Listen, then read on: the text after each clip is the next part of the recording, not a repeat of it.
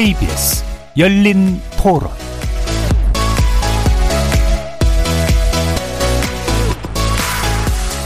안녕하십니까. KBS 열린 토론 정준희입니다.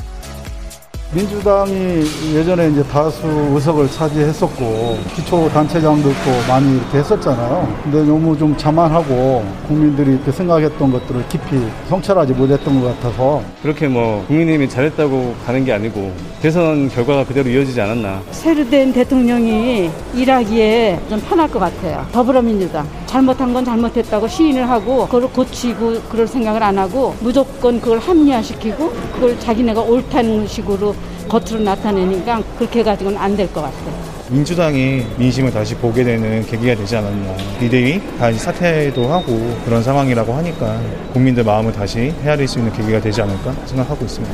상대당에 대해서 너무 안 좋은 거를 갖다 부각시켜서 없었던 것도 있는 것처럼 이런 부분들이 사실상 너무 그 염증을 느꼈었거든요. 헐뜯는다는 그런 느낌이 너무 강해서 앞으로는 그냥 정당하게 했으면 좋겠어요. 거리에서 만나본 시민들의 목소리 어떻게 들으셨습니까? 새 정부 출범 한 달도 지나지 않아 치러진 지방선거. 지방자치 주인공을 뽑는 선거지만 대선 이후 전국 주도권을 놓고 벌어진 중앙정치의 대리전이기도 했죠. 결과는 여당인 국민의힘의 압승입니다. 광역단체장 10곳을 비롯해서 지방의 권력도 우위를 점하게 됐는데요. 지난 대선 당시 박빙의 승부를 펼쳤던 지역구에서도 국민의힘 후보들이 당선되면서 아슬아슬했던 대선 승리를 넘어 권력의 고삐를 더 확실히 쥘 수 있게 된 셈이고요. 반면 주요 선거를 연속적으로 패배한 민주당으로선 당내 혼란도 수습하고 민심을 얻기 위한 정치적 대수술을 피할 수 없게 된 듯합니다. 대선 3개월여 만에 치러진 이번 지방선거, 여당의 압승과 지방 권력 교체가 가지는 함의는 무엇인지, 향후 권력 지형의 변동은 어떻게 이루어질지 논의해 보겠습니다. KBS 열린 토론은 여러분이 주인공입니다. 문자로 참여하실 분은 9730으로 의견 남겨주십시오. 단문은 50원, 장문은 100원의 정보 이용료가 붙습니다.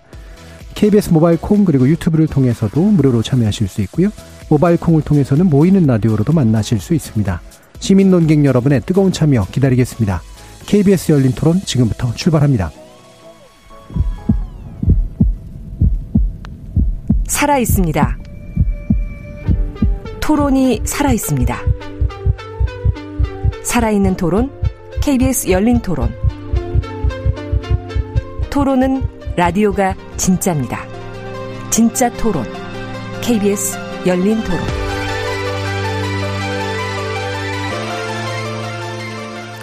오늘 함께 해주실 세 분 소개합니다. 김영우 전 국민의힘 의원 나오셨습니다. 네, 안녕하세요. 신경민 전 더불어민주당 의원 나와주셨습니다. 네, 신경민입니다. 안녕하세요. 박원석 전 정의당 의원 함께 해주셨습니다. 네, 안녕하세요. 자, 바로 어제 이제 6일 지방선거, 물론 이제 주요 또 그 내용 중에 하나인 경기도지사 선거가 오늘 아침에 이제 결말이 나긴 했습니다만, 전반적으로 국민의힘의 압승이라고 얘기하는 데는 전혀 부족함이 없어 보입니다. 어, 자치단체장, 광역단체장이 12대 5, 굉장히 큰 차이고요. 기초단체장도 상당수가 이제 넘어갔고, 의회 구성도 그렇고, 전반적으로 확실히 국민의힘이 아, 크게 앞서는 그런 결과를 보여줬는데, 총평 한번 들어보겠습니다. 먼저, 김영 의원님부터. 네, 이번 선거는 뭐 국민의힘이 압승을 했습니다. 하지만은 수도권 경기도에서 어, 졌기 때문에 좀 아쉬움이 있는 또 숙제가 숙제가 이제 뭐랄까 숙제를 떠하는 네. 그런 셈이죠. 그리고 민주당은 어, 참패를 했다 이렇게 이제 볼 수가 있겠는데요. 어 정말 민심이 무섭습니다. 근데 이제 어, 앞으로 이제 그 국민의힘과 민주당이 어떤 행보를 보일지가 굉장히 중요한데 제가 볼 때는 정치에 있어서 가장 중요한 게 선거인데 또 선거가 끝났을 때 그 결과를 어떻게 해석하고 받아들이느냐가 결국 그 다음 선거에 연결이 되는 것 같아요. 네. 그래서 국민의힘도 사실 과거에 박근혜 전 대통령 탄핵 이후에 굉장히 어려움을 겪었고 내리 큰 선거를 그냥 서너 번 지지 않았습니까? 네. 그래서 당내 내용이 굉장히 심했었는데 어쨌거나 지난 대선에서 정권 교체를 이뤘고 그 다음에 이번 이제 지선에서는 압승을 했죠. 경기지사에서 졌다는 것은 굉장히 아픈 부분이 있습니다만은 국민의힘은 또 국민의힘대로 여기서 뭐 정말 국민의힘이 잘해서 이겼다라기보다는 굉장히 예, 앞으로 이제 국민의힘을 어떻게 더 어, 좋은 정당으로 바꿔 나갈 것인가를 노력해야 되고요. 그다음에 한 가지 굉장히 중요한 것은 경기지사 선거에서 졌는데 아, 똑같습니다. 잘 싸웠지만 졌다라는 생각을 하면 큰일 난다. 예. 생각을 합니다. 아, 진건 진거니까요. 그래서 이 경기지사에서 진 그 이유를 어, 잘또 되새기고 잘못된 것은 고치는 것이 예, 앞으로 이제 국민의힘 미래를 위해서는 좋겠다라는 생각을 합니다. 예, 승자의 여유와 겸허함이 묻어나는 그런 말씀이셨습니다. 네, 노력했습니다. 자, 신경민 의원님. 어, 일단 크게 거시적으로 본다면 당 차원을 떠나서 굉장히 낮았어요 투표율이. 네. 어, 특히 광주 호남 지역이 낮았습니다. 이것은 투표하지 않음으로써 사실 국민들의 마음을 유권자의 마음을 보여준 거 아니냐 싶고요. 특히 광주 지역이 낮았다는 것은 물론 승부가 결정이 됐다는 것도 있지만 사실 광역만 투표하는 건 아니거든요. 예. 그런 점에서는 되게 기본 정도는 했어야 되는데 투표를 대부분이 다들 하여튼 뭔가 뭔가 지금 있는 거예요. 무관심이라기보다는 뭔가 싫었다라는 것을 보여준 거라서 이건 좀 정치권이 음. 특히 민주당이 심각하게 받아들여야 되는 아주 중요한 문제가 아닌가 생각이 되고요. 이번에 또 지역 대립이 뭐 엄청나게 아직도 여전히 똑같다. 지역 대립이 심하다라는 것을 보여주는 투표가 아, 영호남 지역에서 여러 군데서 나타났습니다. 그래서 이것도 아무리 풀려고 노력하고 말로는 뭐 어쩌고 저쩌고 해도 이게 잘 안 되는구나. 라는 걸 또 보여줬고요.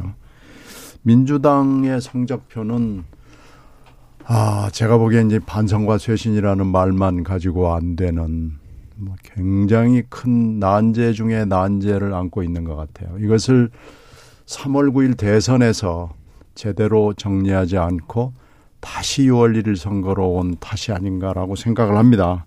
특히 민주당은 0.73%의 덫에 걸려가지고 이재명 후보기 때문에 어, 이렇게 아주 근소하게 졌다라고 주장하는 측과 이재명 후보였기 때문에 이길 수 있는 걸 졌다라고 주장하는 측이 붙어가지고 결국은 전자가 이겼거든요. 예. 그러다 보니까 아무것도 못하고 결국 6월 1일이 왔고 결국 대선 패배에 책임을 져야 될 사람들이 다 등판하거나 책임을 지는 사태에서 이번 선거를 치렀거든요.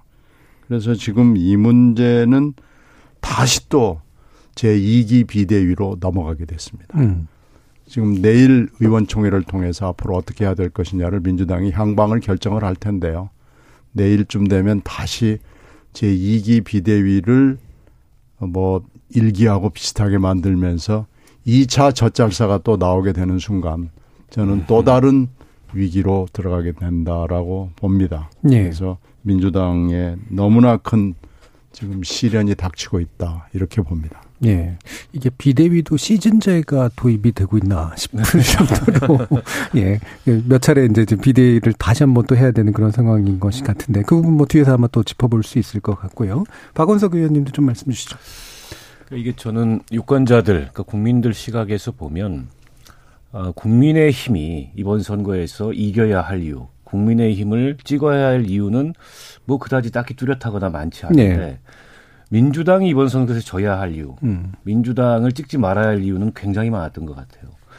그런 면에서 일종의 이제 민주당 심판 투표가 아, 저는 이루어졌다고 보고 좀 전에 우리 신경민 의원님께서 말씀 주셨듯이 투표장에 민주당 지지층이 나가지 않은 것도 일종의 심판이었던 거죠. 예. 어, 이유야 뭐 여러 가지가 있겠습니다만 어, 지난 그 재보궐 선거부터 내리 지금 3연패지 않습니까? 사실은 빨간 신호등이 들어왔고 민주당이 좀 거기서 브레이크를 잡고 어, 뭔가 내부를 들여다보고 어, 그다음에 다시 이제 당을 어떻게 운영해야 될지 이런 방향을 정비할 시간이 있었음에도 불구하고 당 내에 어떻게 보면 굉장히 획일화된 그런 목소리에 휘둘려서 그런 기능이 어, 전혀 작동하지 않았던 것 같아요. 어, 가장 제가 보기에는 좀 심각하게 느끼는 게 지난 대선에 이제 근소한 차이지만 졌지 않습니까? 근데 대선에서 진 정당이 대선 직후에 어, 검수한박과 같은 정치 전선을 만드는 거는 굉장히 이상한 거예요. 근데 국회에서 의석이 다수라는 이유로 사실은 새 정부가 출범을 앞두고 있는데 어, 검수완박법을 무리하게 밀어붙이면서 그게 국민들 눈에는 민주당이 선거에서 지고 나서도 여전히 그 선거 결과에 승복하지 않는구나. 저는 이런 인상을 주기에 충분했다고 보고요.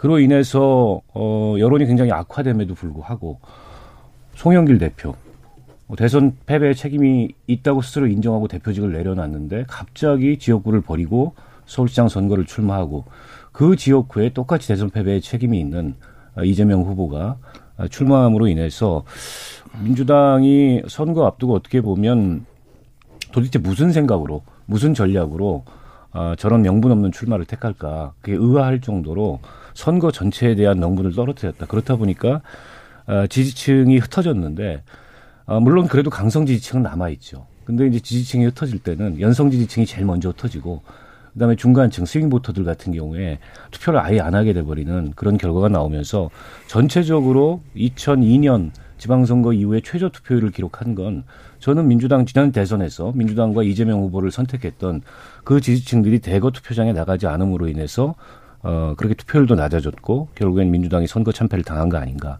어, 그렇게 봅니다. 예. 알겠습니다. 전반적으로 뭐 쭉 다 짚어주셨는데, 어, 일단은 그러면 이제 투표율 문제를 더 공통적으로 또 얘기를 해주시기 위해서, 어, 이 해석이 이제 전반적으로 나타나는 건 민주당 지지층이 주로 많이 안 나갔다. 라고 지금 이제 해석이 되잖아요. 이게 뭐 정확하게 뭐 수치로 이제 파악하기 좀 어려운 면들은 좀 있긴 합니다만, 어, 실제로 좀 그렇다고 보시는가요?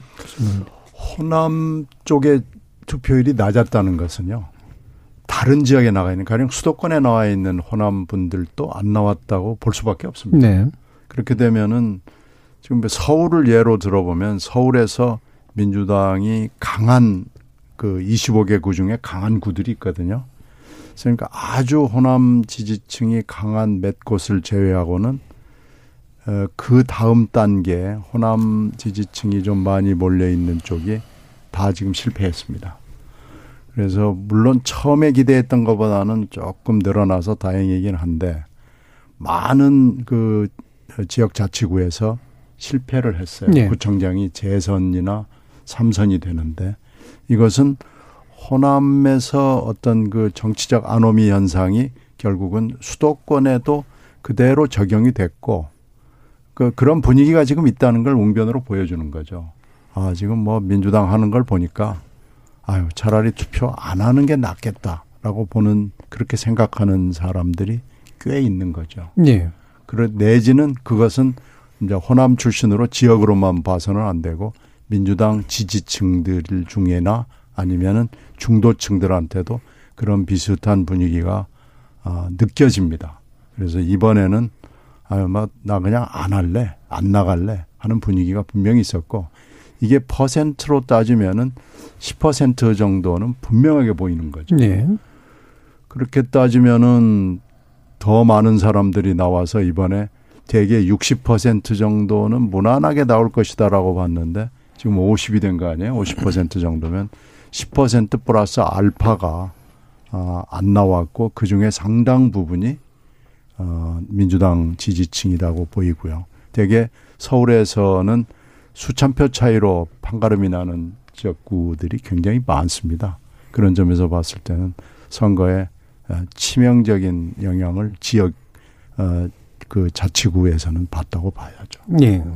어떠세요, 제가 보기에도 그렇습니다. 광주의 투표율이 유난히 이번에 낮았잖아요. 아, 굉장히 낮았습니다. 그리고 그 서울의 경우에서도 보면은 전통적으로 어, 민주당 지지세가 강한 지역에서 그나마 아, 민주당 그 구청장 후보들이 선전을 해줬지만은 그 민주당에서도 결국은 오세훈 후보한테는 그러니까 송영길 후보보다는 오세훈 후보 쪽으로 많이 그 지지를 했거든요. 예. 그걸 보면은 아, 역시 그 책임론에서 굉장히 무거운 책임을 지고 있는 송영길 그 전 대표에 대해서는 굉장히 비호감으로 나온 것 같아요. 민주당 강세 지역에서도. 그러니까 투표율도 낮았지만은 투표장에 간 분들조차도 어 민주당 구청장 후보는 찍어줬지만은 송영길 후보에 대해서는 서울시장 후보에 대해서는 찍지 않은 예. 이런 현상이 나온 거죠. 그리고 이제 투표율과 관련해서 또 말씀드리면은 여태까지 이루어졌던 그 각종 여론조사에서도 여론조사에 예, 민주당 강렬 강력한 그 지지층들은 오히려 응답을 안 했다는 거 아닙니까? 아, 그러다 보니까 여론조사에서도 응답을 안 했고 이번에 에, 유세장 아니 투표장에도 나가지 않은 것이 어느 정도 좀 아, 증명이 되지 않았나 이런 생각을 하죠. 결국은 아, 이번 선거는 뭐 민주당의 경우는 우리 국민의힘 후보들도 그렇습니다만은 결국은 민주당이 그 이재명 후보를 앞세우고 선대위원장으로 하고 어 대선의 연장전으로 만들어 가려고 했던 그 전략이 크게 실패한 것이다. 그러니까 국민의힘 모든 그 국민의힘 후보들도 마치 이재명 후보하고 싸우는 것 같은 착각을 일으킬 정도로 모든 언론에서 매일매일 가장 뉴스로 많이 다룬 인물이 아마 이재명 후보였을 겁니다. 그 정도로 어 이재명 후보가 재등장함으로 해가지고 대선 연장전이 될 수밖에 없었다. 그것은 곧 어, 책임을 져야 할 사람이 재등판함으로 해가지고 민주당이 세운 모든 전략이 하나도 먹히지 않았다. 아, 이런 생각이 좀 들죠. 제가 네. 조금만 부연을 하면은 서울시장 선거에서 어, 오세훈 후보가 송영길 후보를 20% 이겼단 말이에요. 근데 서울시장 선거에서 이렇게 차이가 나는 건 그건 좀 드물 거예요. 보궐선거가 네, 더 차이가 네. 났던 것 같은데. 그렇죠. 그건 이제 네. 최근에 그런 현상이 있었는데 하여튼 이건 드뭅니다. 네. 보통의 선거의 경우에는. 그러니까 송영길은 못 찍겠다라는 분위기가 어 있는 거죠.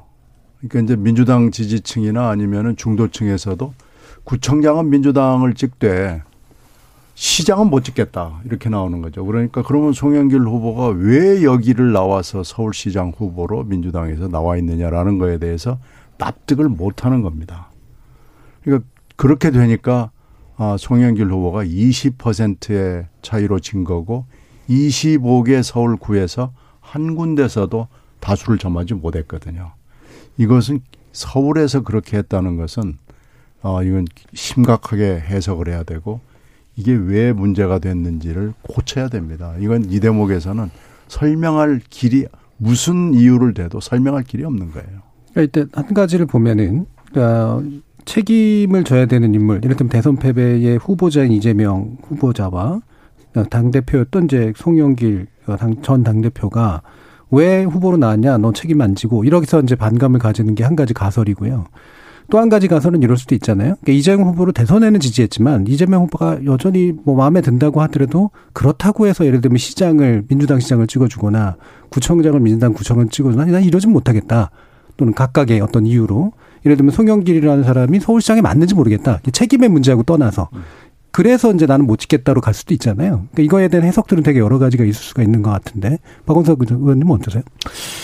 아니 저는 뭐 명분이 어쨌든 선거에서 굉장히 중요하다고 생각해요. 음. 근데 이번에 이제 송영길 대표의 서울시장 출마는 뭘로 봐도 정치 명분이나 도의하고는 굉장히 어긋나는 이제 그런 결정이었고 이게 이제 지지층을 좀 부끄럽게 만드는 거죠.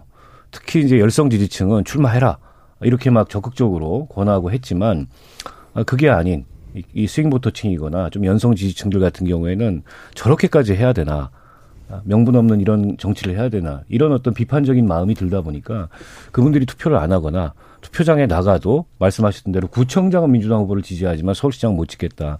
이런 선택을 한 게 아닌가 싶고 그 선관위에서 투표 며칠 앞두고 적극적 투표 의향에 대한 여론조사를 실시한 적이 있어요. 네. 거기 보면 20대 같은 경우에 지난 대선에 어, 투표를 많이 했고 한 60% 이상 투표를 했고 20대 전체에서 비슷하게 나왔지만 20대 여성들 같은 경우에 압도적으로 이재명 후보를 지지를 했어요. 이번에는 그 차이가 더 두드러졌는데 근데 20대의 투표 적극적 투표 의향이 44%밖에 안 되는 걸로 조사가 됐어요. 비교하자면 60대 이상은 80%가 넘는 투표 의향을 네. 가지고 있는데 그렇게 보면 어, 세대별 그 투표율이 아직 나오진 않았지만 그건 뭐 선관위에서 시간이 좀 걸릴 겁니다. 근데 짐작컨대 상대적으로 민주당 지지층이 많은 젊은 층에서 투표를 덜 했을 가능성이 굉장히 높고 역대 선거에서도 보면 투표율이 떨어져도 이 장년층의 투표율은 그렇게 많이 안 떨어집니다. 젊은 층이 투표율이 많이 떨어질 때 네. 전체 투표율을 떨어뜨리는 경향이 나타나거든요. 이번에도 이제 그런 경향이 나타날 가능성이 굉장히 높, 다고 보고요. 저는 또 한 가지 이번에 이제 전국 동시 지방선거였는데 사실 막판에 김포공항 이슈가 뜬금없이 떠오른 것 빼고는 지방자치 고유한 의제가 없었습니다. 네. 과거의 지방선거에 보면 예를 들어서 뭐 무상급식 이런 걸 가지고 네. 지방선거의 이슈가 전국의 핵심 이슈가 된 그런 경우들도 있었어요. 음. 근데 이번에는 지방선거의 이슈나 의제라는 게 없었습니다. 그 점에서 유권자의 입장에서는 또 투표 동기를 떨어뜨리는 하나의 요인이 있었던 거고 대선은 좀 재밌거든요. 젊은 층들 입장에서 보기에는 뭔가 이게 팽팽한 승부 같고 근데 우리 동네 구의원 뽑는 것까지 가서 투표를 해야 될 만큼 그렇게 이 정치에 깊이 관여하는 젊은 층이 많지가 않아요. 그런 것들이 종합적으로 저는 민주당이 그 선거에서 질 수밖에 없는 여러 가지 여러 가지 구조적인 요인이 됐다고 보고요. 또 한 가지 제가 문제 제기하고 싶은 거는 이번에 이제 가치나 정책의 측면에서 민주당은 어쨌든 어, 김대중 노무현을 계승하는 민주 진보 정당이라고 얘기를 하는데 민주적이고 진보적인 가치를 중시하는 정당이라고 얘기를 하는데 과연 정책 측면에서 차별성이 있었나? 대표적으로 부동산 정책에서 송영길 후보와 오세훈 후보의 어떤 차이점이 있었나? 오히려 이 송영길 후보 같은 경우에도 뭐 규제나 이런 것들 다 풀고 적극적으로 개발하자. 아, 부동산 정책 때문에 지난 대선에서 패배했고 문재인 정부 실패했다 이렇게 주장을 했지 않습니까? 그래서 저는 명분에서 졌을 뿐만 아니라 이 가치나 정책 측면에서도 민주당이 전통적 가치나 또 전통적인 정책 방향하고 거리가 먼 그런 얘기를 함으로 인해서 어, 어떻게 보면은 그 민주당의 지지층들로 하여금 투표를 망설이게 했던 게이 어, 패배의 요인이 아닌가 싶습니다. 음. 그 대선이나 이제 지난번 보궐선거 이후 특히나 LH 사태 이후로 그리고 부동산 문제 이후로 어 사실은 서울이나 경기 특히 수도권을 좌지우지하는 그런 의제 중에 보면 특히 부동산에 관련된 진보적 의제가 제출될 만할까라는 생각이 좀 있었거든요. 예. 그래서 예를 들면 그게 선명하게 대립하면서 한쪽은 막 개발 위주, 한쪽은 예를 들면 임대라든가 뭔가 이렇게 약자 보호 위주 이런 식으로 선명하게 대립되기보다는 아, 약간 이제 중간에 좀 있어 보이는, 나름대로 욕망을 가지고 있는 그룹하고, 어, 또 집이 또 집값이 너무 올랐기 때문에, 하지만 내가 집을 가질 기회를 박탈당한 부분에 대한 어떤 것, 이런 게뭐 묘하게 겹치면서 대체로 규제 완화 내지 이제 개발이나 이런 쪽으로 좀 기우는 듯한 분위기였거든요. 그러다 보니까 이제 그 양당이 비슷한 의제 쪽으로 좀 흘러간 면들이 좀 있어 보이는데, 어떻게 판단하세요? 그, 근데 이제 민주당이 이번에 사실 그런 부동산 이슈조차 제기를 안 했습니다. 음. 아, 사실 지난 대선에서 그 정권 교체가 되고 아, 민주당이 졌던 것이 부동산 문제였음에도 불구하고 그것에 대한 어떠한 어, 대책에 대해서 이게 그림을 제시를 못했어요. 송영길 에, 그 후보조차도 그랬고 이재명 후보도 그랬고 이번 지방선거를 너무나 너무나 정치적인 선거로 몰고 간 거죠. 그러면서도 여전히 검수한박 이야기를 했고 윤석열 정부에 대해서 검찰 공화국이다. 라고만 했거든요. 그러다 보니까 그 사실 국회에서는 여태까지 계속 민주당이 지금도 그렇고 압도적인 다수를 차지하면서 검수완박을 통해서 힘 자랑을 좀 해왔잖아요. 네. 그런데 지선 때 에, 국정 운영에 책임 있는 여당과 윤석열 정부를 견제해야 된다. 그러니까 약자 코스프레를 갑자기 민주당이 하다 보니까 네, 예, 예. 거기에 대해서 유권자들이 공감을 좀 안 해준 것 같습니다. 어, 아직도 음. 국회에서는 어, 민주당이 예, 음. 민주당이 하고 싶은 대로 다 해온 거 아닌가? 또 법사위원장도 자리도 안 준다 네. 그러고 이러다 보니까 어, 견제론이 먹히지 않은 것 같습니다. 네, 네. 그리고 역시 첫 단추를 잘못 깬 거죠 민주당이 사실은 여러 가지 개혁에 대해서도 그렇고 그게 선거 일주일 앞두고 박지원 비대위원장이 혼자 대국민 사죄하고 개혁이 필요하다라고 할 수 있는 게 아니거든요. 개혁은 혼자 할 수 있는 것도 아니고 그것이 사실은 대선 직후에 에, 정말 뼈를 깎는 각오로 우리 당은 이러이렇게 개혁을 하겠습니다. 라고 했었어야 되는데 검수 완박에만 치중하다가 막판에 에, 돌출적으로 대국민 사죄 뭐 이런 걸 하다 보니까 당내 분란, 분란만 일으키게 된 에, 그래서 에, 민주당의 그 전략이 먹히지 않았다. 또 먹히지 않을 수밖에 없는 가장 최초의 그 원인은 책임 있는 사람들이 다시 후보로 등장했다. 그리고 일관성이 없었다. 왜냐하면 지난 아, 대선 때 그 국회의원 재보궐 때는 그 재보궐의 원인을 제공했기 때문에 민주당이 후보조차도 내지 않, 않았잖아요. 근데 이번에는 송영길 전 대표가 자신이 재보궐의 원인을 제공했는데 그 자리에 또 이재명 후보를 또 어, 그쪽으로 좀 꽂았단 말이죠. 어, 전략공천 했단 말이죠. 이렇게 민주당이 예, 원칙이 없이 예, 너무나 모든 걸 정치적인 선거로만 몰고 간 것이 예, 참패 원인이 아닌가 이런 생각을 하죠. 네, 이번에 뭐 양당이 공이 특별한 전략이랄 걸 눈에 띄는 만한 게 별로 네. 없었어요. 음. 부동산 이슈가 그렇게 몇 년 동안 들썩들썩했는데 금방 앵커께서 말씀하신 대로 뭐 뚜렷한 뭐 처방이랄지. 음. 공약이랄지 이런 건 없었고 그냥 부동산 문제 해결하겠다는 네. 그 원론만 어, 다들 얘기를 했고요. 그러니까 정권 안정론하고 정권 견제론하고만 가지고 계속 양당이 얘기를 하고 마지막에 어 이슈라고 해서 나온 게 이제 김포공항 폐항 문제가 나왔는데 이건 아 이거 뭐라고 얘기해야 될까요? 이건 뭐 그냥 아무 뭐 뜬금없이 나와가지고 당내에서 오히려 분란만 일으키고 제주나 부산 쪽에서 문제 제기가 들어오고 이래서 개항에는 좀 도움이 됐을 겁니다. 틀림없이.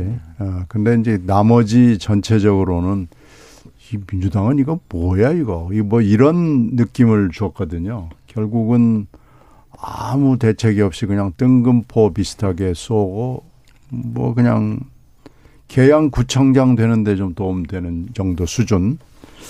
그래서 전혀 어뭘 양당이 이건 공의 비난을 맞아야 되고 특히 민주당의 헛발질은 아주 그 비판을 세게 받아야죠. 음. 그래서 이번은 지방선거라기보다는 제가, 제가 말씀을 몇 번 드린 적이 있는데 대선 2라운드였고요. 이제 오늘부터는 대선 3라운드로 다시 또 들어갑니다. 그래서 이제 민주당은 어 2차 비대위를 시작을 해야 되고요.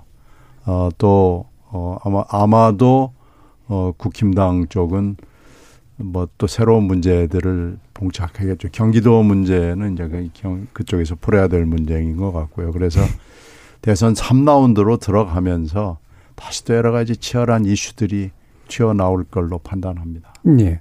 지금 또한 가지 이제 그 민주당의 어떤 패배 원인이랄까 이제 이 부분 분석하는 데 있어서 비대위 체제에 대한 얘기도 하나 좀 해야 될 것 같은데 이것도 두 개의 시각이 가능할 것 같아요. 하나는 어 이를테면 이제 박지원 비대위원장 이런 식으로 대변되는 뭔가 사과하고 바꾸려고 하는 것에 대해서 그걸 받, 못하게 만든 세력이 있다 이렇게 이제 볼 수도 있고요. 또 한 가지 이렇게 내용이 뭔지는 별로 상관이 없다. 특히나 민주당 지지층의 관점에서 보면 왜 이렇게 니들끼리 싸우냐. 어. 그러니까 아까 이제 획일적이라는 표현을 쓰긴 했습니다만 그걸 획일적으로 해결하는 방식이 이제 문제인 것 같고 일단 이 의제가 제기되는 게 너무 좀 혼란스럽다. 니들은 좀안 싸웠어 이렇게 했는데 하여튼 뭐난 좀 찍기 싫어 이런 식으로 약간 아, 효능감 자체가 사라지는 이런 방향으로 갔다. 그래서 이런 분란 자체가 원인이었다. 또는 질서 없는 분란 뭐 이런 게 원인이었다 이렇게 볼 수도 있을 것 같거든요. 일단 내부적으로는 어떻게 좀 보시나요? 아, 그건 딱 선거 일주일 전에 나온 얘기고 예. 그것도 이제 맥락이 없어요. 음. 어, 물론 이제 이유야 있죠. 어, 이제 여러 가지 성비리 문제에 대해서 당이 제대로 대처하지 못했다는 충심은 읽히지만 도대체 이 시기에 왜 이걸 해야 되는가라는 데 대한 설명을 뚜렷하게 하지 못하고 지금 비대위가 오늘 아침에 끝나버렸단 네. 말이에요. 그럼 이제 2기 비대위에서 이것을 픽업할 수 있을 것이냐도 매우 의심스럽습니다. 음. 그리고 이 문제를 단기간 내 해결할 수 있는 문제인지도 지금 매우 의심스럽고요. 원래 분란이라는 건 질서 있는 분란은 별로 없어 보이는데 그 왜 갑자기 나와야 됐는지에 대해서 지금도 아무도 설명을 하지 못하고 어, 문제를 제기한 박지원 전 위원장도 지금 이거에 대해서 뚜렷하게 설명을 내놓지 못하고 있기 때문에 어, 이 문제는 결국은 이기 비대위뿐만 아니라 8월에 있을 것으로 또 7월이 된다는 설도 지금 나오고 있죠. 그래서 7, 8월에 있게 될 아, 아마 전당대회에서 그 이슈가 어떻게 픽업이 될지를 모르겠어요. 그런데 네. 이게 어떤 한 세대를 다 나가라. 그러니까 용퇴하라라는 것이 현실적으로 가능한 적이 한 번도 없기 때문에 저는 이 문제가 무슨 가닥지를 잡아서 풀려나갈 수 있을지 잘 모르겠습니다. 네. 아까 이제 일관성 부분을 지적하신 것하고도 저는 전 연결되는 것 같은데요. 그렇죠. 이 결국은 타이밍입니다. 예. 책임을 질 때 책임을 지는 노력을 했어야 되는데 대선 직후에는 별다른 얘기가 없다가 아, 선거 일주일 전에 책임 있다. 죄송하다. 그것도 어 박지원 비대위원장 홀로 말이죠. 어, 나 홀로 어, 사죄를 하고 개혁이 필요하다는 이야기를 했기 때문에 그게 맥락이 없다 네. 이거고요. 그다음에 아까 일관성이라고 하는 것은 어, 586 용태론을 가장 먼저 이야기했던 것이 바로 그 송영길 전 대표가 대선 직후였는데 결국 본인이 다시 서울시장에 재등판하지 않았습니까? 그리고 또 어, 보궐선거의 원인을 제공한 경우에는 에, 그 지역 공천을 안 한다 라는 원칙을 가지고 지난 대선 때도 잘 해오다가 뭐 종로에도 공천을 안 했으니까요. 근데 이번에는 기- 개항을 해 그 원인 제공을 만들었잖아요. 송영길 전 대표가. 그런데 당에서는 이재명 후보를 에, 전략 공천하지 않았습니까? 그러니까 원칙이 없었습니다. 그리고 처음에 송영길 전 대표가 서울시장 출마할 때도 박지원 비대위원장은 처음에는 좀 반대했었어요. 그런데 이제 문재인 전 정부의 청와대 비서실장이었던 노영민 후보가 아, 충북지사를 나오는 걸 보고 송영길 후보가 못 나올 이유가 없다라고 또 말을 바꿨습니다. 박지원 비대위원장이. 네. 그러다 보니까 이제 일관성이 없다. 그래서 이제 그 당에서 이런 것이 미리미리 에, 함께 논의되고 토론된 과, 토론된 과정이 없다 보니까 충동적이고 이렇게 단발적으로 어, 나온 것이 아닌가 이런 생각을 하고요. 사실 이번 선거 때 제일 속상했던 거는 제가 볼 때는 민주당 후보로 나온 모든 지역들의 모든 지역에서 민주당 후보로 나온 분들이 굉장히 사실 이재명 후보나 당 지도부에 대해서 불만이 있었음에도 불구하고 선거라는 것 때문에 아무런 얘기를 못 했어요. 근데 이것이 이제 막 한꺼번에 쏟아, 쏟아져 나오는 것 같습니다. 그래서 이것을 이제 민주당이 어떻게 극복하느냐에 따라서 정말 개혁의 길로 가는지 아니면 내용으로 가가지고 너무나 시끄러운 상황이 오래 가는지 이거는 이제 민주당이 예, 어떻게 하느냐에 따라서 달라지겠죠. 네, 박건석이. 근데 이제 저 비대위가 구성될 때부터 대선 패배 이후에 당의 근본적인 성찰 쇄신을 이끌 수 있는 비대위였는가 네, 네. 이 문제를 한번 지적을 그렇죠. 해봐야 될 것 같아요. 애초에 대선 이후에 비대위원장으로 뭐 정세균 전 총리도 거론되고 음. 이낙연 전 대표도 거론되고 하다가 어, 대선 기간 중에 원내대표였던 윤호중 의원이 물러날 뜻이 없다. 내가 음. 하겠다. 어, 저는 그건 이제 이재명 후보하고 일정하게 의견 조율이 된 거라고 봅니다. 네. 근데 그에 대해서 이제 당 안팎의 비판이 세니까 음. 그 정당성을 보완하려고 박지원 비대위원장과 그동안에 당내에서 주류적 목소리가 아니었던 몇몇 비대위원을 갖다 앉혔어요. 네. 근데 구색은 그렇게 앉혔지만 사실은 주류가 컨트롤하겠다 이 의도가 명백한 비대위였단 말이죠. 근데 박지원 위원장이 이제 지방선거 일주일 앞두고 개인적으로 위기감을 크게 느낀 것 같아요. 이대로 가다가는 뭐 개항이고 어디고 다 전패할 것 같다.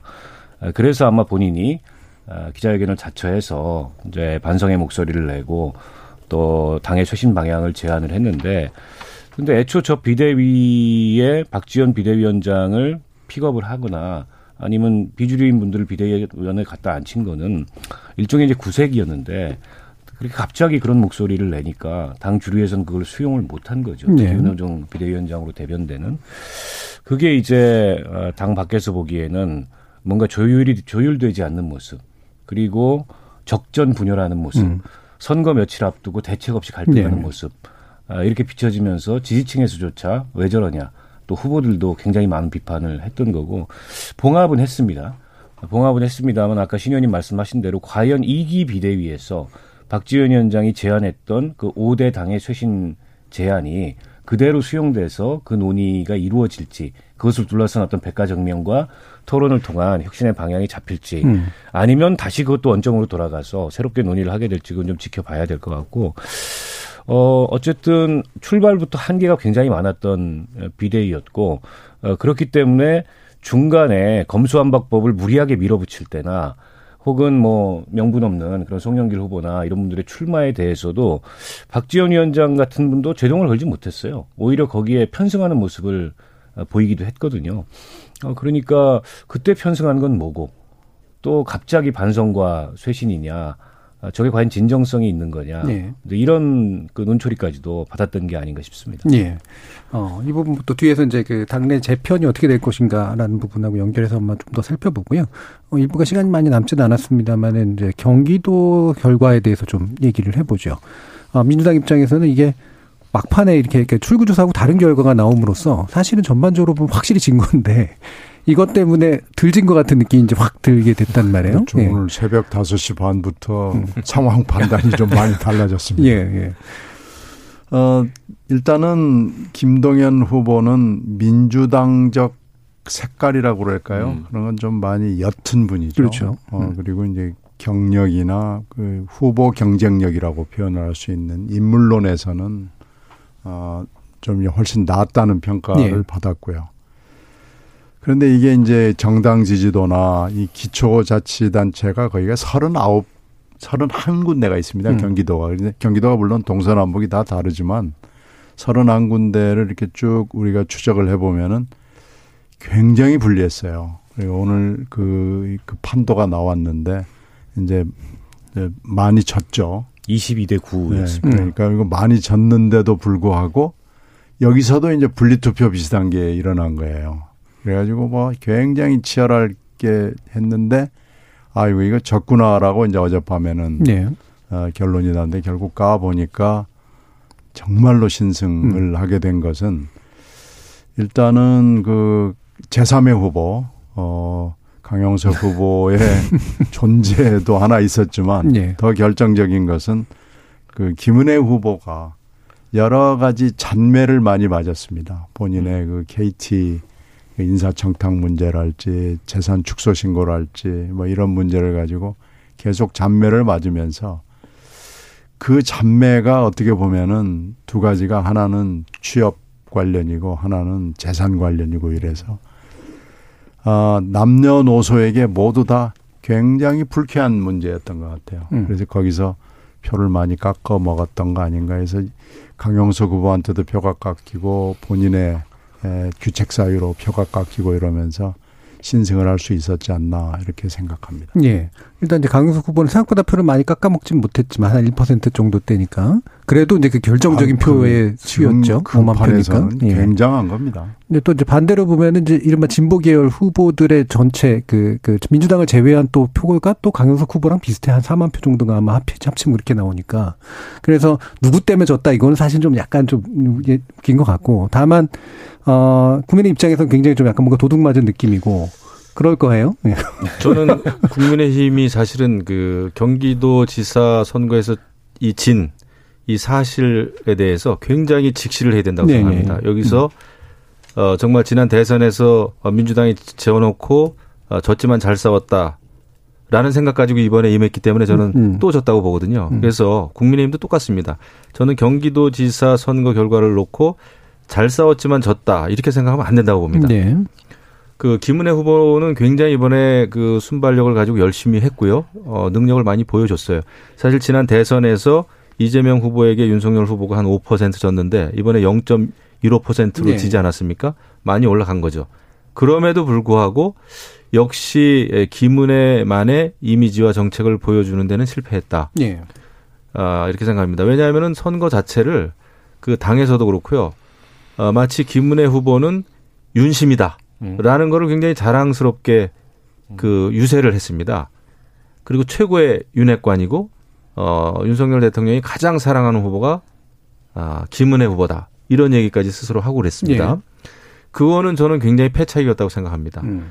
지금의 경기도는 과거의 경기도가 아니에요. 제가 이제 경기도에서 이제 정치를 했으니까 아는데 이제는 많이 젊은 층이 많이 있고 유입이 됐죠. 예, 네. 유입됐고 아, 젊은 층들이 일자리에 대해서 굉장히 고민을 하고 있고 예. 이제는 경기도가 그냥 친여 성향의 후보를 찍어주는 그런 곳이 아닙니다. 네. 아, 그리고 여러 가지 친보수 쪽을 많이 약해졌죠. 그렇죠. 예, 예. 그리고 이제 젠더 문제도 네. 있고 그런데 이런 상황에서 김은혜 의원, 아, 김은혜 후보가 어떤 자신의 브랜드를 만드는 데는 조금 실패하지 않았나 생각이 네. 되고요.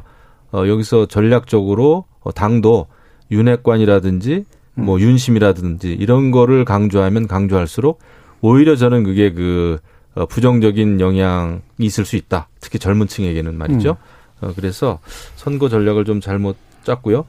이 선거 패배의 원인을 저는 강용석 그 후보에게 전가시키는 것도 저는 맞지 네. 않다고 봅니다.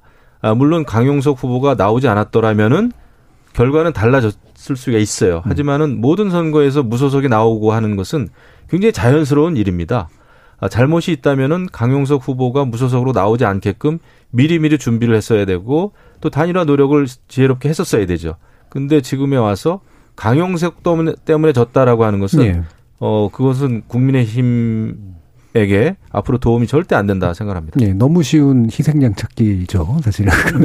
예. 그리고 강영석 후보가 한 10% 15% 만약에 득표를 했, 득표율이 나왔다면은 강영석 후보에 대해서 이렇게 막 욕도 안 했을 거예요. 예, 오히려. 근데 너무 작은 차이로 졌는데 그 표 정도를 강영석 후보가 물론 좀 더 많이 가져갔습니다만은 음. 그러다 보니까 저 사람만 아니었으면 됐는데 음. 라는 그 억울한 마음 때문에 자꾸 강영석 얘기를 하는데 저는 안 맞다고 봐요. 예. 이런 그 억울함이 원래 정의당도 많으시잖아요.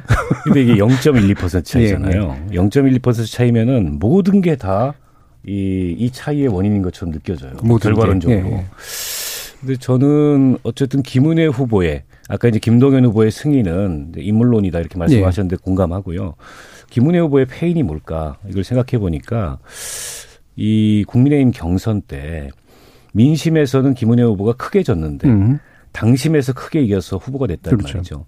사실은 유승민 그 전 대선 후보가 민심에서는 굉장히 앞섰고 본선 경쟁력도 김동연 후보가 나온다고 하더라도 앞선다는 음. 그런 조사가 있음에도 불구하고 이제 대통령이 사실상 뭐 내리꽂다시피 한 그런 김은혜 후보가 당원들의 적극적 지지를 배경으로 후보가 됐어요.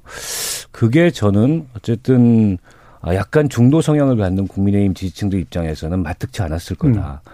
라는 생각이 들고 이 정도 차이면은 이제 그런 대목도 좀 걸린다는 거죠. 그리고 좀 아까 이제 김 의원님 말씀하셨듯이 김은혜 후보의 선거 전략을 한마디로 요약하면 대통령과 가까운 힘 있는 여당 후보론이었습니다. 네. 그에 비해서 김동연 후보는 일꾼론을 굉장히 강조했어요. 그러니까 본인의 인물 경쟁력을 강조한 거죠. 근데 이제 경기도지사에 대한 경기도민들의 기대치는 뭐냐면 국가 경영 능력 정도가 있는 사람이 음. 경기도지사가 돼야 된다. 이런 기대치가 생겼습니다. 그거는 왜냐하면 경기도지사 출신들이 계속 대선에 도전했기 때문인데요. 네. 특히 이재명 후보 같은 경우에는 거의 대통령이 될 뻔했고. 음. 근데 이제 김은혜 후보는 초선 2년차 경력이란 말이죠. 그 이전에 청와대 대변인도 하고 아, 경력이 있긴 합니다만 정치 경력으로 보면은 초선 2년이 전부예요. 어, 그리고 이제 선거 전략도 김 의원님 말씀하셨던 대로 대통령과 가까운 대통령의 후광을 계속 강조하는 선거 전략을 아, 취했는데 그게 어떻게 보면은 경기도민들의 이 눈높이에 그다지 이렇게 다가오지 않았던 거고 그에 반해서 경제부총리까지 지낸 정통 관료 출신의 이 김동연 후보가 비록 야당 후보라고 음. 할지라도 어, 경기도라는 거대 이, 이 광역자치단체를 이끌고 가기엔 더 적임이 아니냐. 이제 이런 판단이 마지막에 음. 아주 미세한 승부를 갈랐다고 생각하고 그리고 이제 김은혜 후보가 가랑비에 옷 젖듯이 여러 악재가 네. 있었던 거죠. 그리고 그 해명도 그다지 국민들이 듣기 설득력이 없는 이제 그런 해명을 함으로써 어 결국에는 이제 적극적인 어, 투표층의 동력을 좀 떨어뜨린 측면이 음. 있고 새벽에 이제 역전되는 결과가 가져왔는데 저는 김동연 후보가 이겼다 그래서 민주당이 뭐 안도할 수 있는 상황이 아니고 어 김동연 후보가 이겼기 때문에 그나마 이제 이재명 아, 이제 의원이죠. 이재명 의원의 전대 출마 명분이 생길 거다. 음. 이런 관측도 있는데 그건 또다시 아니한 판단으로 돌아가는 게 아닐까. 예. 전 별개의 문제라고 사실은 생각합니다. 알겠습니다. 한마디만 덧붙이면 예. 강용석 후보와의 단일화가 중요했던 게 아니고 음. 어, 경선에서 이긴 예. 이긴 그 유승민 후보와의 동일화. 예. 에 실패한 게 상당히 큰 배인 아닌가 싶습니다. 예. 음. 중요한 지적이셨던 것 같습니다. 자, 여기까지 일단 좀 얘기 좀 듣고요. 청취자 문자 들어보고 또 이후 이제 정계 개편 전망에 대해서 또 2부를 통해 얘기를 나눠보도록 하겠습니다. 정희진 문자 캐스터. 네, 지금까지 청취 자 여러분이 보내주신 문자들 소개합니다. 1147님. 국민들이 보기엔 그동안 국민의힘이 개혁을 했다는 느낌을 받지 못했습니다. 다만 민주당이 부실해서 스스로 자멸의 길로 간 것으로 보입니다. 반말님. 민주당이 잘한 것도 없고 미운 것도 이해는 합니다. 그렇다고 국민의힘이 그 대안이 될 수 있느냐에는 여전히 의문이 남습니다. 국민의 한 사람으로서 뽑을 사람이 참 없습니다 해주셨고요. 7086님. 민주당은 전형적인 운동권 방식으로 정권을 운용했고 선거를 치렀습니다. 그동안 패배에 대한 자기 반성은 없었습니다. 그나마 김동연 후보의 개인기로 경기도를 건진 것으로 보입니다. 8540님. 임기 말에 국민 여론 돌보지 않고 검수완박 법안 추진 등 의석수만 믿고 추진한 일들이 부메랑이 되어 돌아온 겁니다. 민주당은 더 이상 졌지만 잘 싸웠다는 자기 위안에 기대지 말고 철저, 처, 처절한 자기 반성의 시간을 거쳐야 합니다. 1512님. 정의당은 이번 선거에 흔적도 없지 않습니까? 존재의 이유가 있는지 자문해봐야 할 듯합니다. 냉철한 반성의 시간이 필요합니다. 7086님. 경기지사의 유승민, 인천 계양을의 안철수 또는 이준석이었으면 민주당의 성적은 더욱 초라했을 겁니다. 몇몇 선거에서 상대 후보의 호감도와 경쟁력이 떨어진 것이 민주당 입장에선 그나마 다행인 선거였죠. 전우창님, 지자체 선거는 풀뿌리 지역민 일꾼을 뽑는 선거인데 왜 당리 당량만 따지는지 모르겠습니다. 국민, 시민, 주민은 일 잘하는 일꾼을 뽑는 건데 선거에 나온 후보들은 오로지 당을 위해 선거에 나오는 것 같습니다. 라고 보내주셨네요. 네, KBS 열린 토론. 이 시간은 영상으로도 생중계하고 있습니다. 유튜브에 들어가셔서 KBS 일라디오 또는 KBS 열린 토론을 검색하시면 지금 바로 토론하는 모습 보실 수 있습니다. 방송을 듣고 계신 여러분이 시민 농객입니다. 계속해서 청취자 여러분들의 날카로운 시선과 의견 보내주세요. 지금까지 문자캐스터 정의진이었습니다. 토론이 세상을 바꿀 수는 없습니다. 하지만 토론 없이 바꿀 수 있는 세상은 어디에도 없습니다.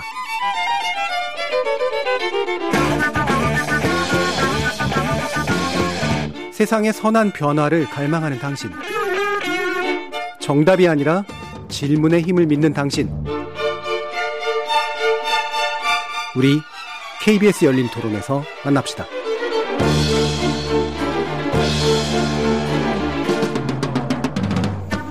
KBS 열린 토론 6일 지방선거 결과를 놓고 향후 전국 전망해 보고 있는데요. 신경민 전 더불어민주당 의원, 박원선, 박원석 전 정의당 의원, 김영우 전 국민의힘 의원 세 분과 함께 하고 있습니다.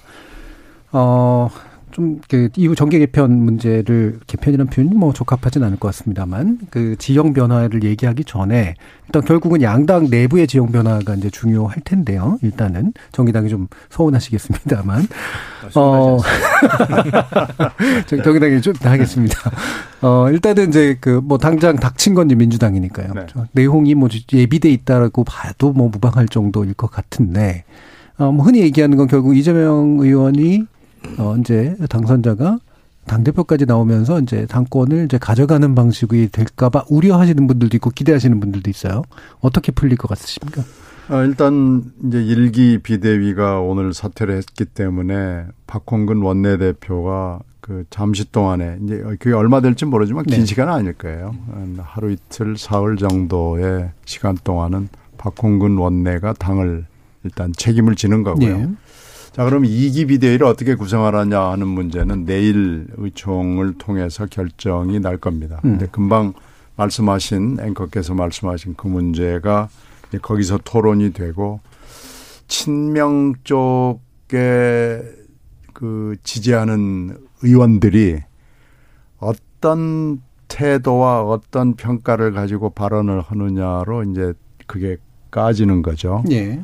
그리고 이제 첫 의총이 되면은 당연히 이제 새로 당선된 의원들이 와서 인사를 하면서 그 인사말 속에도 녹아 있을 거예요. 당연히 이제 이재명 의원이 뭐라고 얘기를 할 거고요. 근데 어제 저녁과 오늘 아침 개양을 어, 그 소감을 이재명 후보로부터 직접 들으신 분들이 전 국민들이 많을 텐데 거기 들어보면 비판과 질책을 겸허하게 받아들인다까지만 있습니다. 음. 이제 그 다음이 없는 거죠. 그 다음에 그러면 내가 책임을 통감한다랄지 아니면 내가 그러면은 이 모든 것을 사태를 다 받아들이고 뭘 어떻게 어떻게 하겠다라는 건 없고 비판을 수용하고 그러니까 비판을 알겠다라고까지만 하고 이제 내일이나 모레 어느 정도 순간까지 기다려야 됩니다.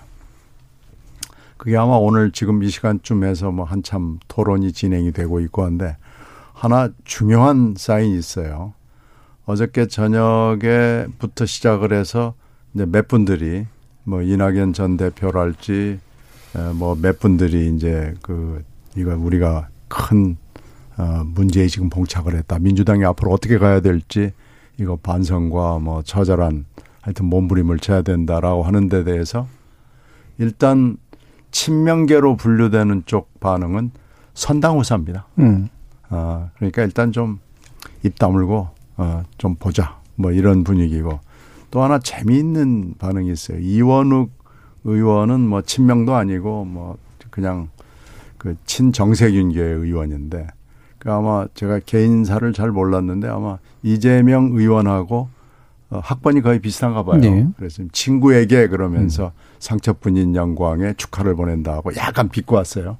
근데 거기에 이재명 전 도지사의 수행실장을 했던 사람이 있습니다. 이제 이 사람이 좀 주먹 출신이라고 그래서 말썽을 많이 일으킨 사람인데 그 사람이 거기다가 밤길 조심해라 이렇게 지금 했습니다. 그래서 야 이건 또 뭐냐 이게 한 60년대 70년대 있었던 무슨 조폭 정치도 아니고 뭐 이래 가지고 그게 좀 시끄럽습니다. 네. 그런 걸로 봐서는 이 수행실장이 전 수행실장이기 때문에 이재명 의원하고 얼마나 지금 소통을 하는지는 모르겠는데 이 사람이 무슨 정서를 가지고 있길래 뭐 이런 그 문자를 공개적으로 보냈는지 음. 좀 사람들이 갸우뚱갸우뚱 하죠. 그래서 내일이나 하여튼 금명간에 있을 이재명 의원 본인 그리고 그 친명 의원들의 아, 여러 가지 반응들이 지금 기대됩니다. 음. 거기서 아마 큰 방향이 결정되지 않을까 생각합니다. 네. 일단 민주당 얘기까지 듣고요. 국민의힘 얘기로 바로 넘어가겠습니다. 그래서 양당에 관련된 얘기를 이제 저 방은석 의원님께 한번 들어볼까 하는데 음. 국민의힘은 사실 뭐 상대적으로는 이제 지금 유리한 입장이니까요. 그런데 그러니까 이준석 당대표 체계가 어디까지 갈 거냐가 사실은 외부적으로 굉장히 관심이었는데 대선 이후 끝날까? 지선 이후 끝날까? 아, 아닌 것 같은데 계속 갈 것 같은데 이런 이제 지금 상태잖아요. 사실은 두 번의 선거를 이긴 당대표를 어떻게 할 수 없는 거고. 그렇죠. 예. 어떻게 해야 되나요? 왜냐하면 이제 지금 이제 성비 문제라든가 이 부분 때문에 이제 사실은 그게 걸려 있어서 네. 근데 그게 이렇게 크게 작동하지 않을 만한 상황이 된 것 같아서요. 네. 이준석 후보, 아, 이준석 후보가 아니라 이준석 대표가 발빠르게 움직이고 있어요, 벌써. 네. 당의 그 혁신위원회 만들어야 된다. 음. 그래가지고 혁신위원장으로 최재형 의원을 혁신위원장으로 모셨더라고요, 음. 벌써. 그래서 이번 주까지 혁신위원회를 빨리 꿀려, 꾸린 다음에 그 다음에 정당 개혁이라든지 정치 개혁의 안을 빨리 만드는 게 좋겠다.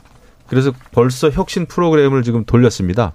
그리고 이준석 대표가 상당히 이번 그 지선 결과는 두렵다. 음. 이런 얘기까지 했어요. 그러니까 나름대로 어, 국민의힘이 안고 있는 문제도 있으니 잘 개혁해 나가자라고 하는 취지인 것 같습니다. 네.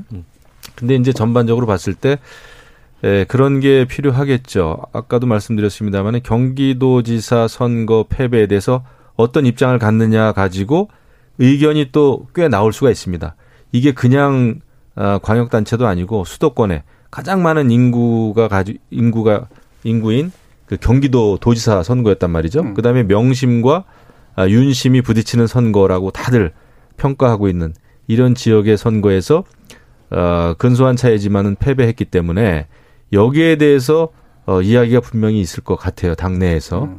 어, 하지만은 전반적으로 봤을 때는 국민의힘은 이제 윤석열 정부가 출범한 지 얼마 안 됐고 뭐 청와대 개방했고 한미 정상회담 했고 지난번에 또 5.18 그 추념식에 다 같이 참여, 참, 참석을 했고 해서 전반적인 분위기는 조금 괜찮습니다. 음. 아, 그런 분위기는 있는데 예, 그럼에도 불구하고 또 어, 당내 문제가 있을 수가 있죠. 그리고 이제 또 아, 안철수 그러니까요. 예, 음. 안철수 음. 이제 후보가 지금 이제 원내 진입을 했기 때문에 음. 예, 지금 당장의 일은 아닙니다만은 예, 당권 또 차기 대권까지도 어, 새로운 움직임이 있을 수가 있죠. 예. 음. 네. 자, 이렇게 이제 양당을 보라보시는 정의당의 입장은 어떠신지. 사실은 정의당 자체가 지금 사실 굉장히 좀 고통스러운 상태여서요. 네. 뭐 정의당 얘기부터 좀 말씀을 예. 드리면 예. 어, 이번 선거에서 광역의회 비례대표 두석을 포함해서 총 9석을 얻었습니다. 예. 기초의원 7명. 저희가 지난 2018년도 지방선거에서 이제 37석의 7명의 공직자를 음. 배출했고 그 중에 광역의회 그 정당 득표로 어, 배출하는 광역의회 비례대표를 열지 열 군데 지역에서 배출을 했는데 그때에 비하면은 거의 뭐 민주당이 참패라면 정의당은 폭망의 수준이 네. 된 거죠. 어, 정의당이 창당을 2013년도에 했는데요.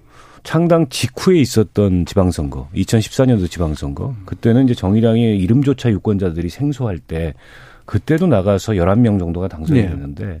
그때보다 더 못한 결과를 가져왔고 원외 정당인 진보당이라고 있습니다. 어, 저희하고 과거에 한당을 같이 하다가 갈라섰던 정당인데 음.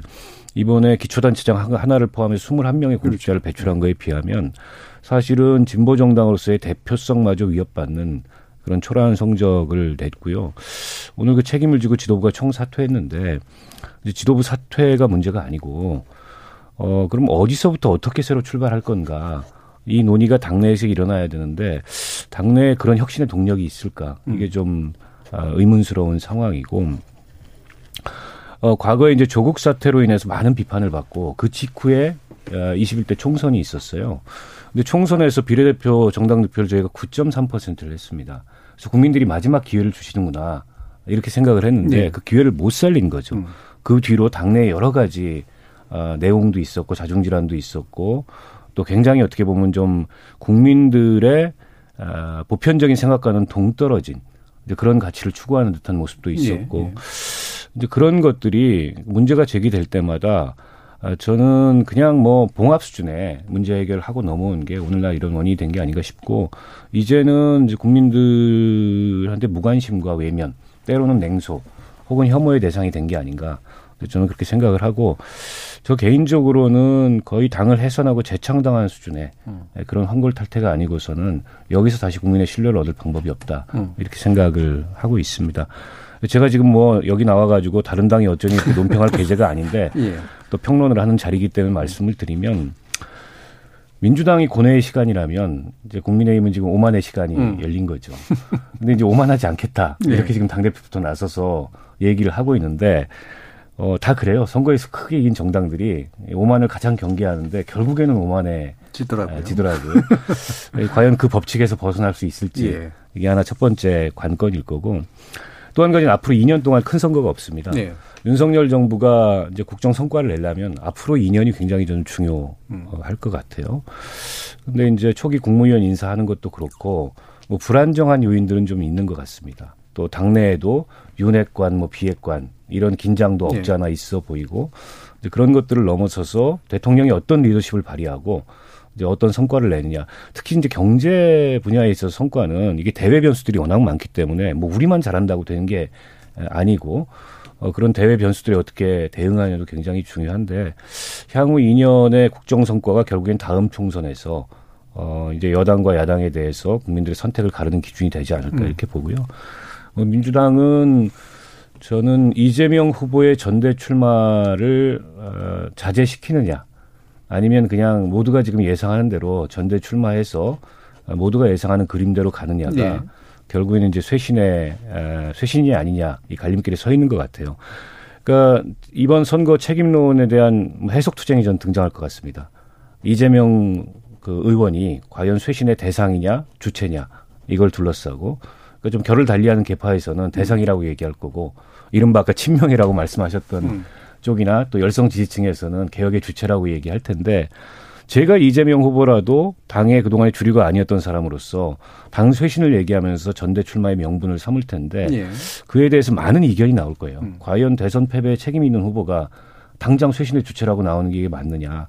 아, 그렇게 보면 상당 기간 정도 이른바 개파 갈등 어, 뭐 이런 어, 과정들을 겪지 않을까. 2017년 18년에 탄핵 이후에 국민의힘이 비대위를 한 몇 차례 만들었었죠. 어, 뭐 기억도 안 납니다. 네. 그랬다가 세 번, 네 번 정도 예. 했죠. 황교안 대표 체제를 세웠는데 당의 정체성이 뭐 더 오른쪽으로 음. 막 극우적으로 가고 내부의 정치 자원이 다 고갈되고 나서 예. 문재인 정부의 검찰총장을 불러들여서 대선을 이겼단 말이에요. 음.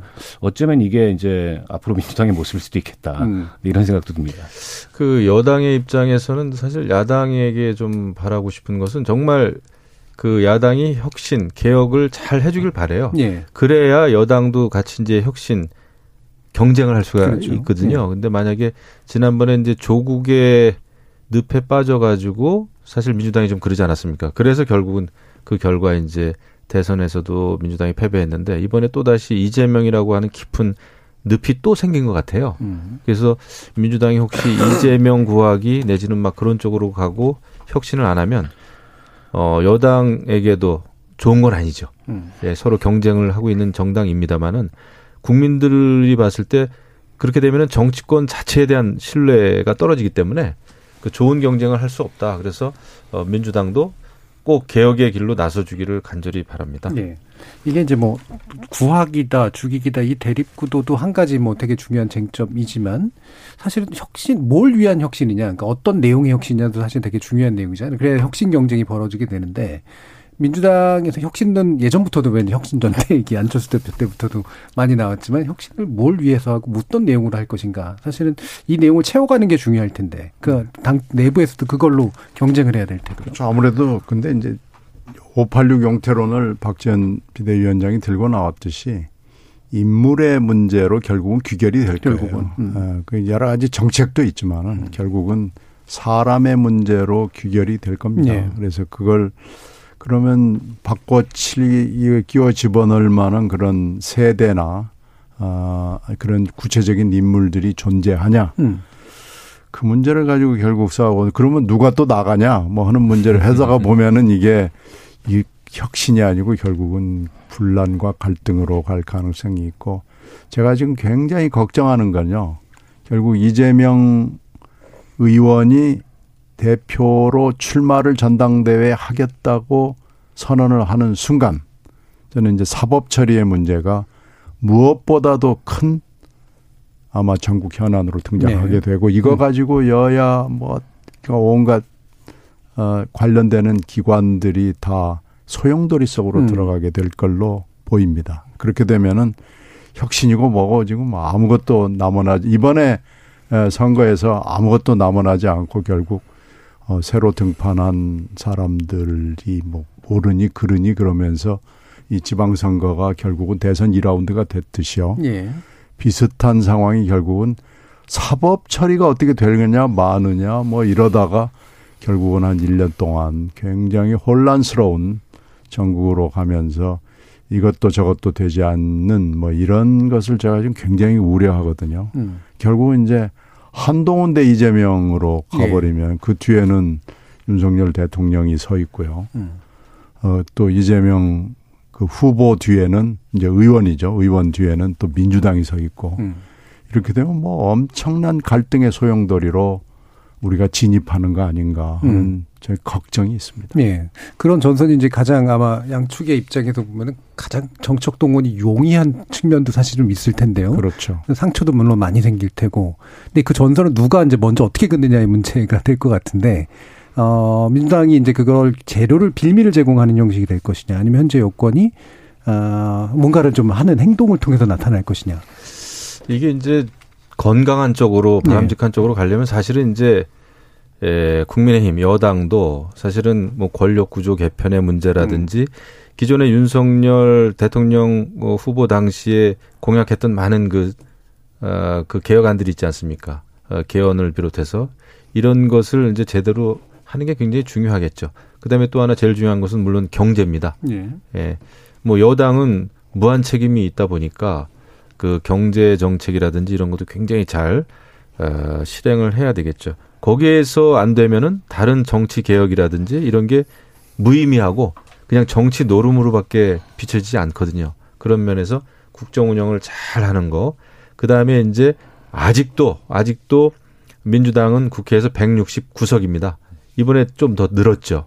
그래서 압도적인 다수를 아직까지도 차지하기 차지하고 있기 때문에 이 상황에서 또 여당 또 윤석열 정부가 국정 운영을 잘하기 위해서는 그래도 민주당하고의 예, 물론 뭐 정의당 포함이지만은 그런 야당하고의 그 협치 노력을 해야 된다. 음. 선거에서 지금 압승했다고 해서 어 민주당을 무시한다든지 예, 그러면은 안 된다라는 거죠. 그래서 그 동반자라고 하는 생각은 늘 해야 되고요. 국민의힘은 이럴수록 어 국민의힘 스스로 개혁할 그리고 또 많은 과제들이 있죠. 예. 네, 그런 거를 하나하나 풀어가는 게 굉장히 중요하지 않나 생각이 듭니다. 예, 뭐 되게 이제 그 바람직한 지적이신데, 그러니까 현실의 정치가 이제 바람직하지 않은 방향으로 풀리는 경우들이 훨씬 더 많아서 음. 박헌석 의원께서는 또 이런 바람직한 방향의 가능성을 어느 정도 탐색하시는지.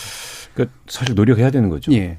그러니까 이게 포용력은 많이 가진 쪽에서 발휘를 해야 되는 음. 거잖아요. 아무래도 지금은 이제 윤석열 정부고 또 이번 선거에서도 대승을 했고 어, 그리고 이제 당의 분위기도 민주당은 여러 가지 좀 안으로 고민이 많을 텐데. 그래서 윤석열 대통령이 뭐 협치를 많이 강조를 하셨는데 지금까지 보인 모습은 음. 어, 이게 이제 대통령이 하는 일에 대해서 좀 협조해 주는 게 협치다 이렇게 생각하시는 것 같아요. 근데 예. 협치는 그런 게 아니잖아요. 서로 예. 주고받는 게 있어야 되고 예. 서로 합의를 해야 되고 토론을 해야 되는 건데 그러려면 진짜 야당을 존중하는 모습을 보여야죠. 그러니까 정권 5년 내내 선거를 통한 승부를 겨루다가 정권을 마칠 게 아니라면 음.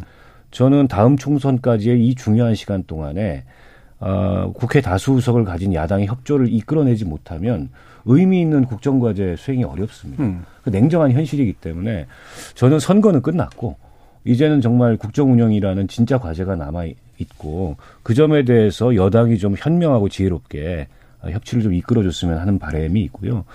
근데 민주당도 대선 직후에 보였던 모습하고는 다른 모습을 보여야죠. 음. 또다시 이걸 이제 정치 전선을 만들어 가지고 윤석열 정부하고 싸우겠다 이렇게 네. 가는 순간에 훨씬 더 차가운 민심을 좀 대면하게 될 거라고 보고 아, 물론 야당으로서 견제력을 발휘할 건 발휘하되 협조할 건 협조하고 어찌됐든 지금 대한민국이라는 국가 공동체를 함께 운영해가는 이제 일종의 공동 공동체적인 운명을 갖고 있는 거예요. 그런 면에서 봤을 때 책임 야당으로서 국회에서 일당인 그런 모습을 좀 보여야 아, 이게 좀 정치가 살아나고 어, 그리고 여야 모두 좀 국민들로부터 어, 이제 좀 달라졌다 이런 평가를 받을 수 있지 않을까. 뭐 정의당도 예외가 아닙니다. 예. 그렇게 생각합니다. 음. 현실 정치에서는 이게 지금 최근에 많이 나타나는 되게 선제적으로 뭔가를 하려고 해서 생기는 문제들이 좀 큰 것 같아요. 그냥 저, 쟤들이 저럴 것 같으니까 우리가 먼저 이렇게 어, 시체 말라면 선빵의 방식으로 뭔가를 해야 될 것 같아 라고 하는 생각들이 이제 기존 정치 경험에서 좀 나오지 않는가 싶은데 혹시라도 그게 재현되지 않을까라는 그런 우려도 좀 있긴 있어서요. 아까 그 말씀도 그런 쪽에 좀 연결이 좀 되는 것 같고 마지막으로 한마디 주시죠. 그렇죠. 지금 현안은 너무너무 많습니다. 그리고 대외 여건도 매우 좋지 않고요. 근데 이제 협치를 윤 정부에 협조하는 것이다. 라고 생각하는 경향성을 저희도 읽어요. 어, 그리고 이제 또 하나는 지금까지 청와대 이전 문제랄지 인사랄지 하는 거 보면서 아, 철학이나 경험이나 이런 게 굉장히 다른 분이구나. 아, 윤 대통령이라는 분은 경험과 하여튼 뭐 이런 것들이 에, 전혀 다르서 어떤 것은 신선하고 뭐 인연에 얽매이지 않아서 좋은 점이 있을 수도 있고 또 뭐 굉장히 직선적으로 갈 수 있고 뭐 이런 것은 장점이긴 한데 또 어떤 점은 아, 이건 또 너무 어떻게 보면 구태다 그런 음. 것들이 있어요.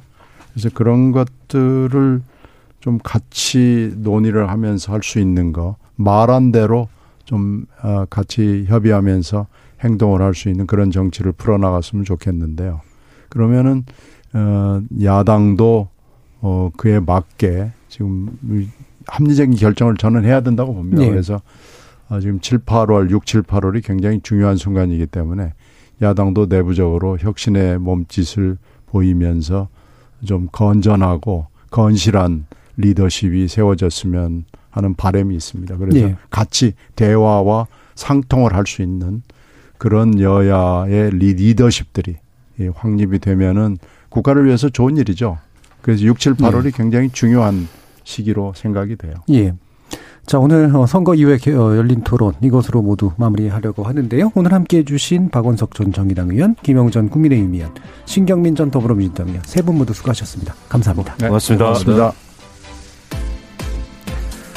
반드시 투표장에 갈 이유를 만들어주는 정치 세력이 선거에선 웃을 수밖에 없습니다. 그리고 그 이유를 정확히 포착해내지 못한다면 승자의 승리는 오래가지 않을 것이고 패자의 패배는 더 길게 지속되겠죠. 지금까지 KBS 열린 토론 정준이었습니다.